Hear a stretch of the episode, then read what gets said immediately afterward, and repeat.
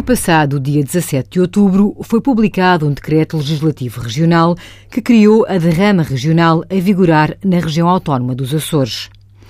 Esta derrama regional irá incidir sobre a parte do lucro tributável superior a 1 milhão e 500 mil euros, sujeito e não isento de IRC, apurado por entidades coletivas residentes na região autónoma dos Açores, bem como por entidades não residentes que tenham nesta região estabelecimento estável.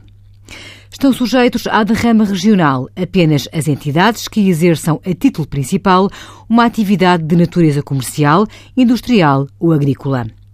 As taxas que vão incidir sobre o lucro tributável variam entre 2,4% e 5,6%.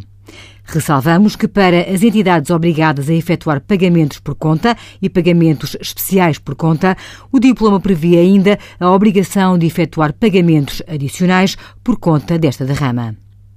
Envie as suas dúvidas para conselhofiscal.tsf.occ.pt.